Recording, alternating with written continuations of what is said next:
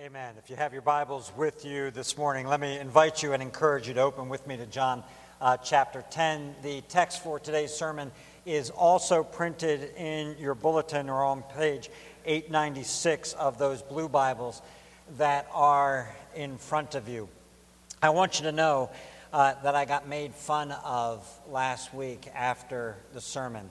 It's hard being a pastor. Um, I, I got, you know, you work really hard uh, you hope you do things well and you try and present the word as best you can. And then you get made fun of, and it's true, it's true.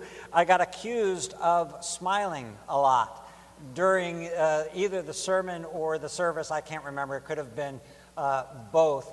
Uh, and it's, it's hard as a pastor because, you know, if you try and be serious and you frown a lot, you, you get accused of not smiling enough. And if you smile a lot, apparently you uh, get in trouble for doing that as well. Now, it, it was all in, uh, in fun, but the reason for the smile is frankly simple. And, and it's as we work our way through this gospel, we're just swimming in the joy, in the good news that is Jesus Christ. And it just keeps, at, at least for me, and I hope for you, it just keeps getting better and better. You kind of get this sense as you're in the midst of it that you've reached the peak. You, you, it can't be, I'm sorry, I'm just mixed metaphors between swimming and climbing mountains. But anyway, um, uh, I'll get made fun of for that too. Um, but anyway, uh, you know, you, you, think, wow, it, it, can't be any better than Jesus declaring, uh, I'm the bread of life, or Jesus declaring, I'm the light of the world. And yet somehow it does. Uh, a, another sign is given to us of a blind man being able to see. Another sermon by Jesus is given to us. Or another I am statement is given to us in this gospel. And in the passage uh, today that we've got before us, we get a double dose, two of the I am statements that are here. And it is just glorious. It is glory upon glory, grace upon grace, and you just revel in it as we work our way through this great and wonderful gospel, this word of God. It is.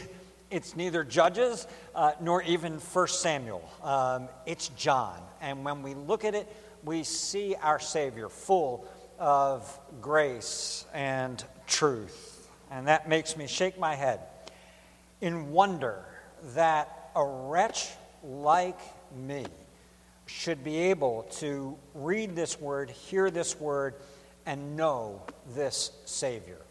And it makes me smile. So that's what I got made fun of. May we all be made fun of for such as is the same. Here, the precious word of God, beginning at verse 1 of John chapter 10. Truly, truly, I say to you, he who does not enter the sheepfold by the door, but climbs in another way, that man is a thief and a robber. But he who enters by the door is the shepherd of the sheep. To him the gatekeeper opens. The sheep hear his voice, and he calls his own sheep by name and leads them out. When he has brought out all of his own, he goes before them, and the sheep follow him, for they know his voice. A stranger they will not follow, but they will flee from him, for they, they do not know the voice of strangers. This figure of speech Jesus used with them, but they did not understand what he was saying to them. So Jesus again said to them, Truly, truly, I say to you, I am the door of the sheep. All who came before me are thieves and robbers, but the sheep did not listen to them. I am the door. If anyone enters by me, he will be saved and will go in and out and find pasture. The thief comes only to steal and kill and destroy. I came that they may have life and have it abundantly. I am the good shepherd. The good shepherd lays down his life for the sheep. He who is a hired hand and not a shepherd, who does not own the sheep, sees the wolf coming and leaves the sheep and flees, and the wolf snatches them and scatters them. He flees because he is a hired hand and cares nothing for the sheep. I am the good shepherd. I know my own, and my own know me, just as the Father knows me, and I know the Father, and I lay down my life for the sheep. And I have other sheep that are not of this fold. I must bring them also, and they will listen to my voice. So there will be one flock, one shepherd. For this reason, the Father loves me, because I lay down my life that I may take it up again. No one takes it from me, but I lay it down of my own accord. I have authority to lay it down, and I have authority to take it up again. This charge I have received from my Father. There was, again, a division among the Jews because of these words. Many of them said he has a demon and is insane. Why listen to him? Others said, These are not the words of one who is oppressed by a demon. Can a demon open the eyes of the blind? Lord, open our eyes, open them afresh to see the Good Shepherd, to hear the voice of the one who loves us, the voice of the one who calls us by name. And oh God, grant us the grace to respond well to that voice, to go and follow, because we know the voice of our Good Shepherd. Be with us even now, we ask in his name. Amen. For two millennia now, I am the Good Shepherd is an image, is a metaphor that has captured the hearts of Christian writers and poets and artists and hymn writers. Some of the earliest Christian symbolism that we have in the history of the church derives from the passage that is before us today and from the other passages that we find in the synoptic gospels in which Jesus is the one who seeks out the lost sheep. And, and you know of which I speak. The image is of a shepherd with either a lamb in his arms or a sheep across his shoulders. We're captivated, I hope we're captivated anyway, by the words of this passage. We're captivated by the way Jesus describes it so vividly for us that we can feel it. And, and as I said even earlier, perhaps even more so, than when he makes statements saying, I'm the bread of life, I am the light of the world, I am the door, when we hear, I am the good shepherd, that seems to, uh, at least to me, resonate at a place in our soul that fills us with joy and it fills us with comfort of one who cares us and knows us and loves us so deeply. And of course, the reality is, I suspect that none of us have ever been shepherds. I, if you have been a shepherd, let me know afterwards. I'd be interested to know from your perspective about this. But none of us have probably ever done anything like this. And yet, there it is, the image for us. We can draw it up in our minds and enjoy it.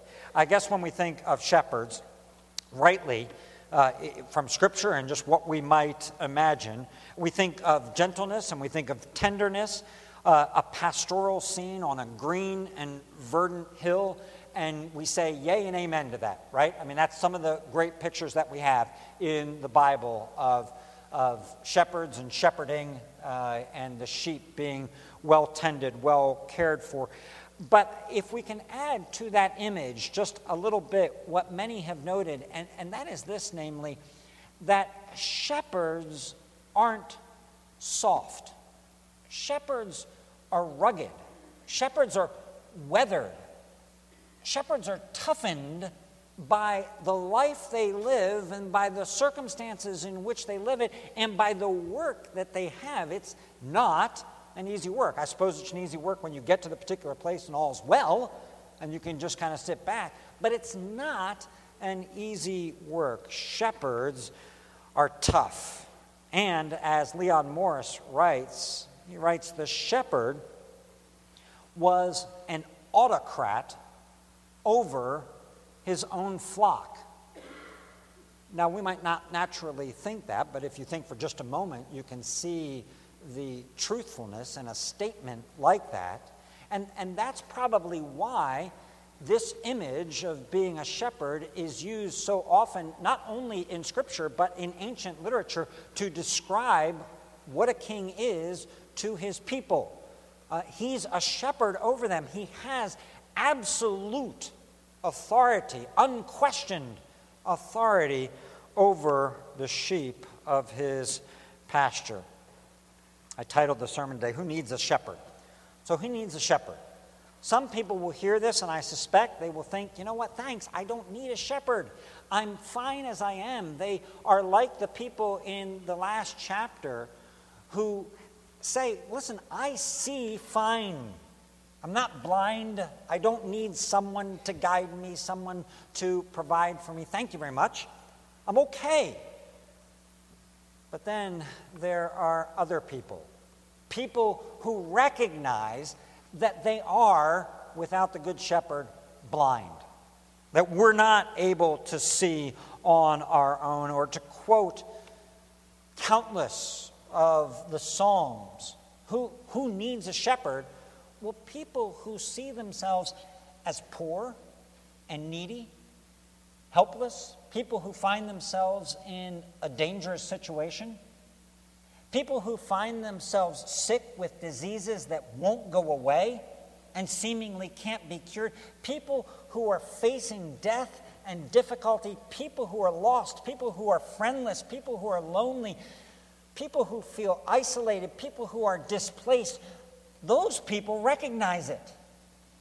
Recognize we need a shepherd. And so, with that, let's consider this passage. As it opens up, Jesus provides us with a story, with a, a metaphor to help us understand who he is. And the imagery that he has is apparently of several uh, flocks of sheep who have been gathered, for example, in the evening into one particular pen or one particular sheepfold that is mostly enclosed except for one particular door, and therefore one gatekeeper can be stationed at that door while the shepherds presumably rest, uh, and then the sheep are taken care of within this fold. When the shepherd comes back to take out his sheep once again. He calls them with his voice, and the sheep who know his voice, know the voice of their shepherd, come out from the fold and they follow him. So he explains that, and of course, everybody can understand the story itself. The story makes sense and would have been far more familiar to them than it is to us. We have to imagine it more than they would have. But no one understands actually what he's talking about, how it applies to anything, how this connects to anything about himself. And so Jesus then explains what the story means. And, and don't look at this story as an allegory, as if there's a one to one correspondence between everything in this story and what Jesus is going to say. It's providing for us a context. This is the context in which I'm now going to explain to you who I am and what I do. But keep the image in mind. There, are, of course, there, there, are three basic points that are before us today. One is I am the door, two is I am the good shepherd, and three are the divisions that result between shepherds and sheep because that is the reality. Because he's the door, because he's the good shepherd, then we have to consider the distinctions and the divisions, which we'll do at the end. So let's begin where we ought to begin. Truly, truly, I say to you, I am the door of the sheep. Jesus is making the claim here that he and he alone mediates entrance into his flock, his pasture, his fold. The, the idea, in language that is also familiar to us, the idea here is very similar to what we'll get to uh, in, in a couple of months or maybe even next year. But the idea when we come to John 14, where Jesus says, I am the way, and no one comes to the Father except through me. Jesus is saying here, I am the door, and no one comes into the flock except through me. There's a flock of God, and I'm the only way to get into that flock. What I'd like to do for a moment, though, is look closely at verse 9, in which this is expounded a little bit further. Jesus says, I am the door. If anyone enters by me, he will be saved. Let's stop there for just a moment. He will be saved. Saved from what? And we don't, we don't have a statement here attached to this, saved from what? But given everything that has come before this, we can kind of supply what Jesus is talking about. Most immediately, saved from blindness, saved from darkness, saved from judgment, saved from dying in sin. If we take it back just a few chapters, saved from guilt, saved from death, saved from being lost. I am the door. If anyone enters by me, he will be saved. What do you mean by going through the door? I mean you will be saved. And let's look at the next phrase in verse 9. And we'll go in and out. We'll go in and out. That's kind of an, uh, an enigmatic expression but don't get too concerned. He's not talking about leaving the flock or coming back and forth in and out of the flock. Rather, as various writers have pointed out, this is an idiom of the day, and it basically means that they're going to live all of their lives before me. That all of the things they do, all of their comings and goings, will be as a part of my flock once you've gone through the door and entered into the kingdom. You're part of my flock, and you'll go in and out. And then the last phrase in verse 9 they will go in and out and find pasture. We've noted this in the past couple of, of chapters, but Jesus here is saying that when I talk about saving you and when I talk about shepherding you, I'm not just talking about what I'm getting you out of, delivering you from something, saving you from something, but I'm saving you unto something. I'm bringing you in somewhere, not just out of something. I'm bringing you in somewhere. And the place where he's bringing his sheep is into pasture. And of course, as we read uh, along in this, we recognize instantly it's not a pasture wherein you know there's just enough grass to grow around. There's just a few little tufts of grass here and there, and if you nudge out the other sheep, you'll be able to get hold of the grass in that particular place. It's not like that at all. It is Psalm 23 like.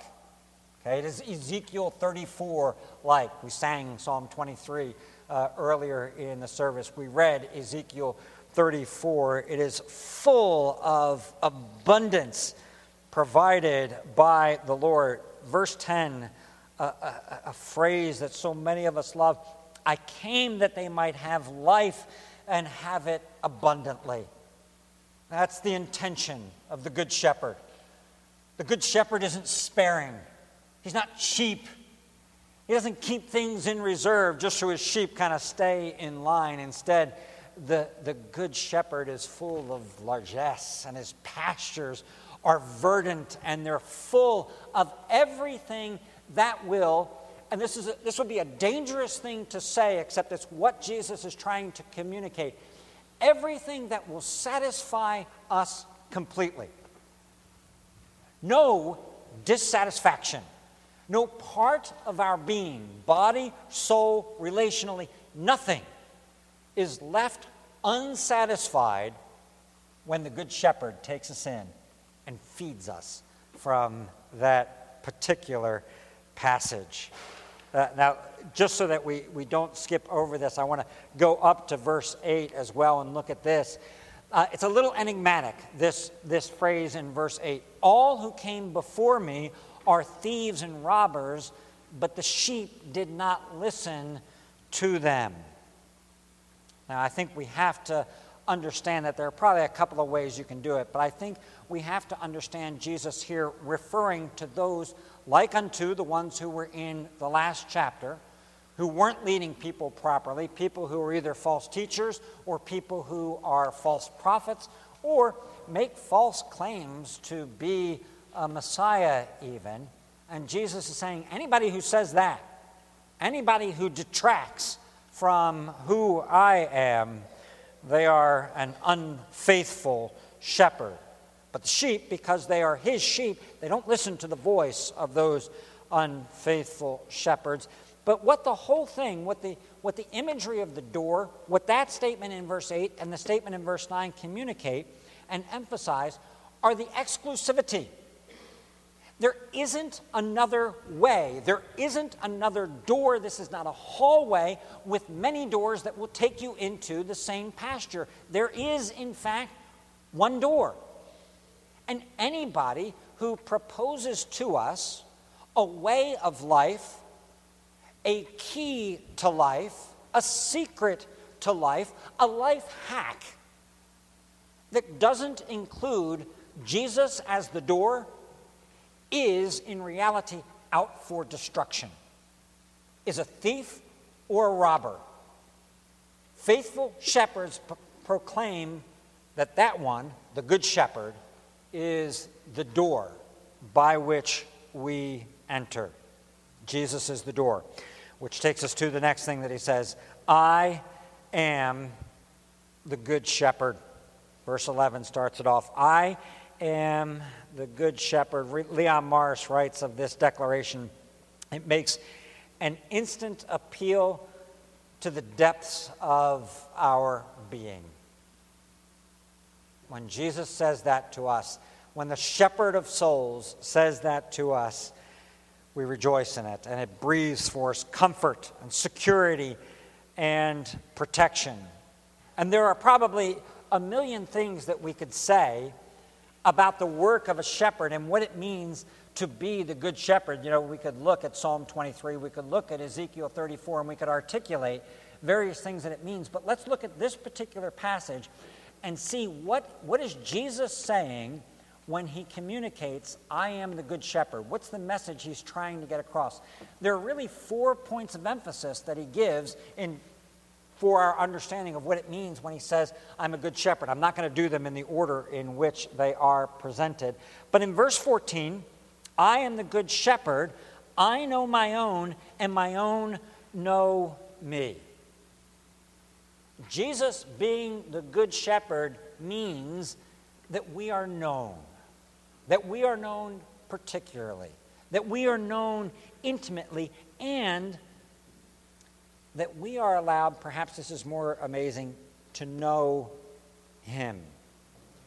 Now, of course, earlier in the, the analogy, the story that he gives at the beginning, he says the shepherd comes in and calls the sheep by name.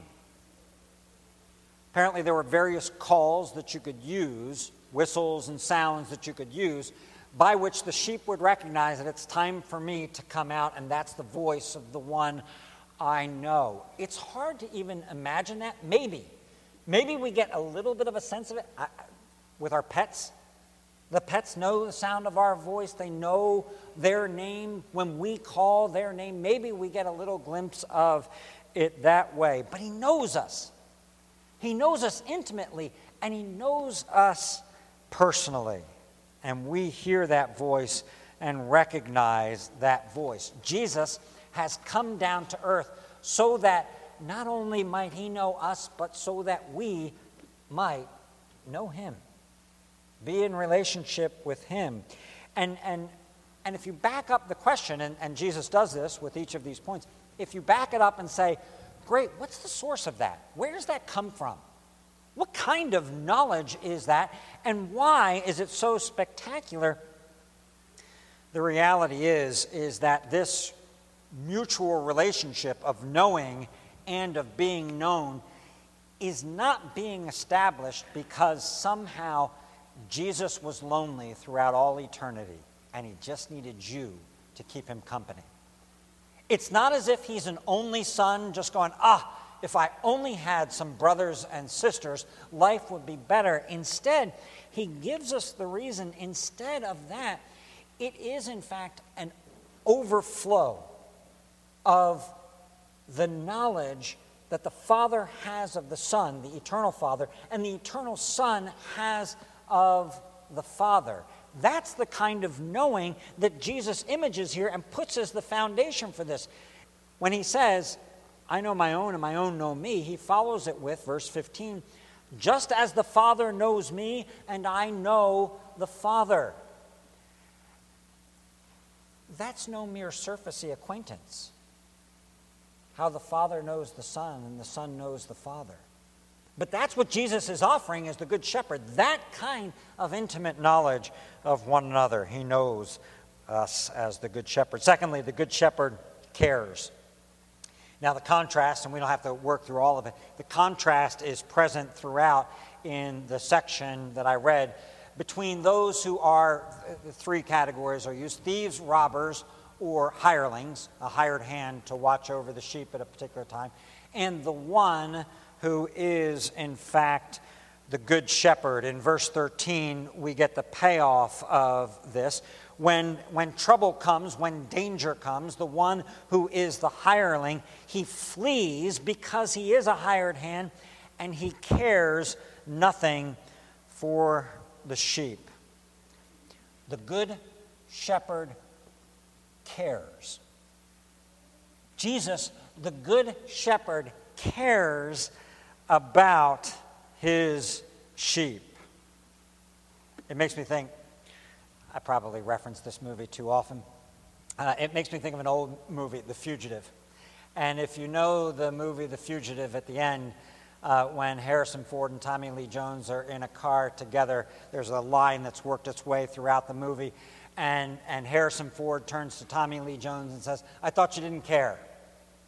And Tommy Lee Jones respi- replies with, I don't, and laughs, and then says, Don't tell anybody. Don't tell anybody. And the message is clear. Yes, I'm, I'm saying I don't care. I'm giving you a tough guy image, but I care. Listen, tell everybody. Tell everybody Jesus cares. I don't have anybody who cares for me. There is someone who cares. Jesus cares. And let's ask the same question. Well, okay, what's the root of that? What's the, what's the cause of that care that exists? Why would you care about these sheep? And the answer is plain from the text, right? He cares about us because we're His. Twice owned, created by Him, in Him, and through Him, redeemed by Him. Twice bought sheep that belong to Him. He cares because we belong to Him and we belong to Him. And here we'd have to dip into the later part of the chapter that we'll get into next week. We belong to Him because the Father has given us to Him. My Father, who gave them to me, us, the sheep. It goes back once again to the Father and the Son. He knows and He cares as the Good Shepherd. Three, as the Good Shepherd, He gathers. He collects his sheep together, pulls them from the fold, brings them together, and additionally, we read that in verse 16 And I have other sheep that are not of this fold, I must bring them also. And they will listen to my voice, so there will be one flock, one shepherd. And the best way to understand what he's talking about there is that there were Jews who were there in Jerusalem, but there were also scattered Jews all throughout the area and Gentiles. Jews and Gentiles. It says, I'm going to go because I've got other sheep that are not right here in front of me right now, and I've got to go gather them up as well. And that is why you are here gathered. Because the Good Shepherd is doing exactly what he said he would do in Ezekiel 34. He said, I will.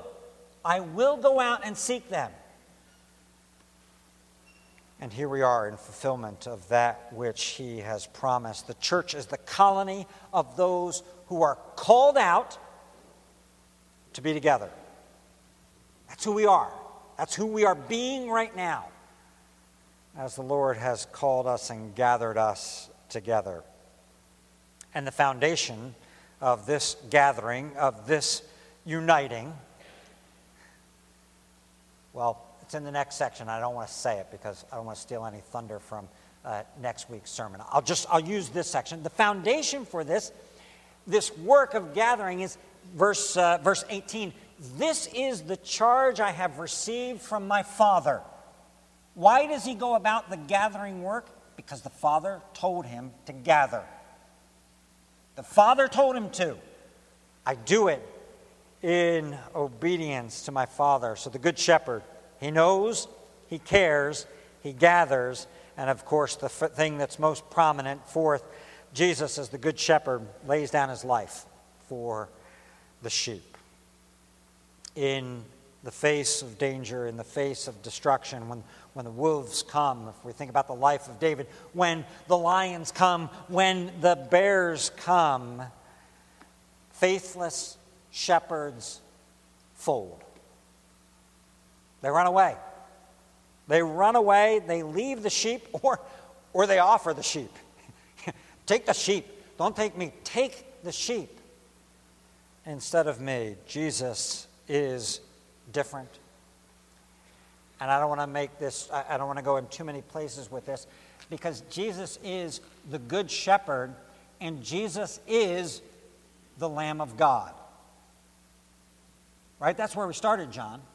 Behold, the Lamb of God who takes away the sin of the world, said John the Baptist. He's the good shepherd and he's the Lamb of God. And so, instead of running, instead of offering up another sheep for the sake of the wolf, he offers up himself. He gives himself as the sacrifice. That's how we are gathered. That's how the purchase is made. That's how the care is most ultimately expressed and how our knowing Him is secured. He died for His own. Consider this. Consider this. Shepherds don't intend to die. Normal shepherds, in the course of just doing your work, your intention is not to die for sheep if you're a, a, even, if you're one of the good ones, right? That's not what you're planning to do. It's not their purpose, and, and it wouldn't take place except in some extreme situation. Uh, you wouldn't die in care of sheep. But Jesus makes it clear that his love as the Good Shepherd, his work as the Good Shepherd, is different than that. A, his shepherding requires it, it's not ancillary. His good shepherding requires him to lay down his life for the sheep. Nothing less will do in order to gather them. It's the only way we can be gathered. People like us, sheep gone astray. To bring in Isaiah 53, our wanderings, our straying as sheep will crush him. That's exactly what will crush him. It's the only way to gather us is to die. That is the charge he received from his father. How will you how will you gather them? I will lay down my life for them. Lay down your life for them. That is the charge received from his father. B. Jesus wants us to know it's not an accident. It's not an unforeseen development. We, looking back on the crucifixion, perhaps can understand this, but if we can imagine ourselves in the moment, the crucifixion of Jesus Christ looks like the end. It looks like things just went really badly in this whole plan that the Redeemer had. And this passage speaks clearly to that and says, No, all of this that is going to take place, the laying down of my life, is being done under my authority. No one takes it from me, but I lay it down of my own accord. I have authority to lay it down.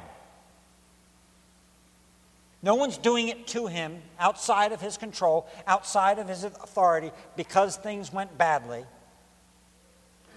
As a good shepherd, he has complete authority to lay down his life for the sheep. And see, his death is not the end. His death is inseparably tied to his resurrection. He says, I lay down my life that I may take it up again. He never viewed the crucifixion as the end. I lay down my life with the intention that I will take it up once again. Well, what's the foundation of that? What's the foundation of a good shepherd who wants to lay down his life for the sheep. What lies behind the sacrifice is love. The love of the Father for his Son. Verse 17 For this reason the Father loves me, because I lay down my life for the sheep. It's obviously not as if God the Father didn't love his eternal Son before that. But this is an expression of love that makes the world go, wow. What wonder. What, what manner of love is this? What kind of love is it? It's the love, what we're seeing in him laying down his life is the love that a father has for his son son for his father as well, but that comes later in the book. I am the door, I am the good shepherd. And these realities, these declarations by Jesus, they distinguish between people. They differentiate. They divide people. They divide shepherds and they divide sheep by virtue of how we hear those words. How do we respond to those words that this man is speaking. We see examples of it in verses 19 through 21, right? Some listened to it and said, He's a nut job. He's got a demon. Told you. Nobody speaks like this except for nut cases. Others said, oh, Wait a minute. Wait a minute. He healed a blind man, and demon possessed people don't do that. Nut cases don't do that if we went on a little bit from the chapter that, or from the section that we'll look at next week. Jesus says, But you, talking of some of them, do not believe me because you are not among my sheep. My sheep hear my voice, and I know them, and they follow me. There are sheep that are his and sheep that are not.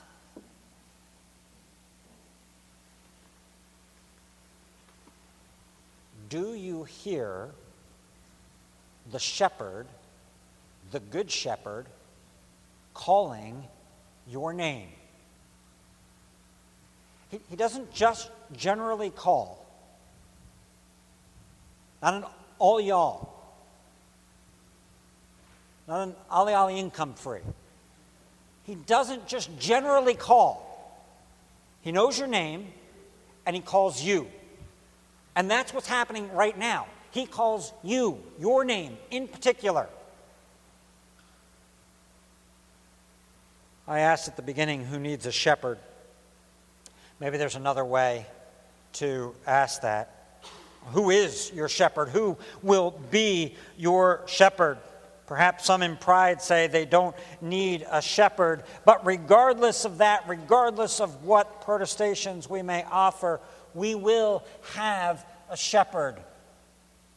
Look at the front of your bulletin again Psalm 49. Man in his pomp will not remain. He is like the beasts that perish, like sheep. They are appointed for Sheol. Death shall be their shepherd.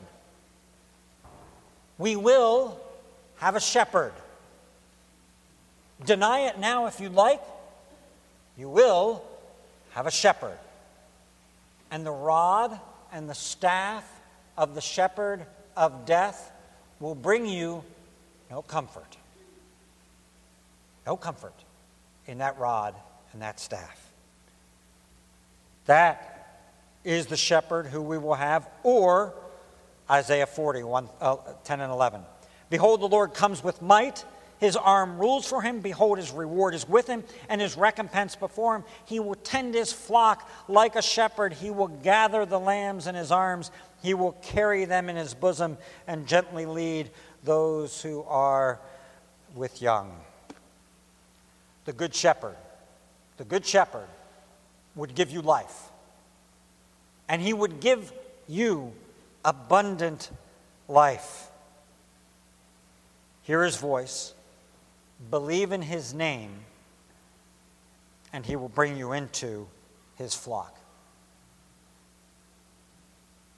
Now, if you're here today as a member of the flock by the grace of God, already upon your life, then hear the call here, hear the reminder here to reflect upon, to remember the Good Shepherd when you're feeling lost, when you're in the time of death, when you're walking through the valley of the shadow of death, when the sickness overwhelms, when the loneliness overwhelms, then remember the Good Shepherd.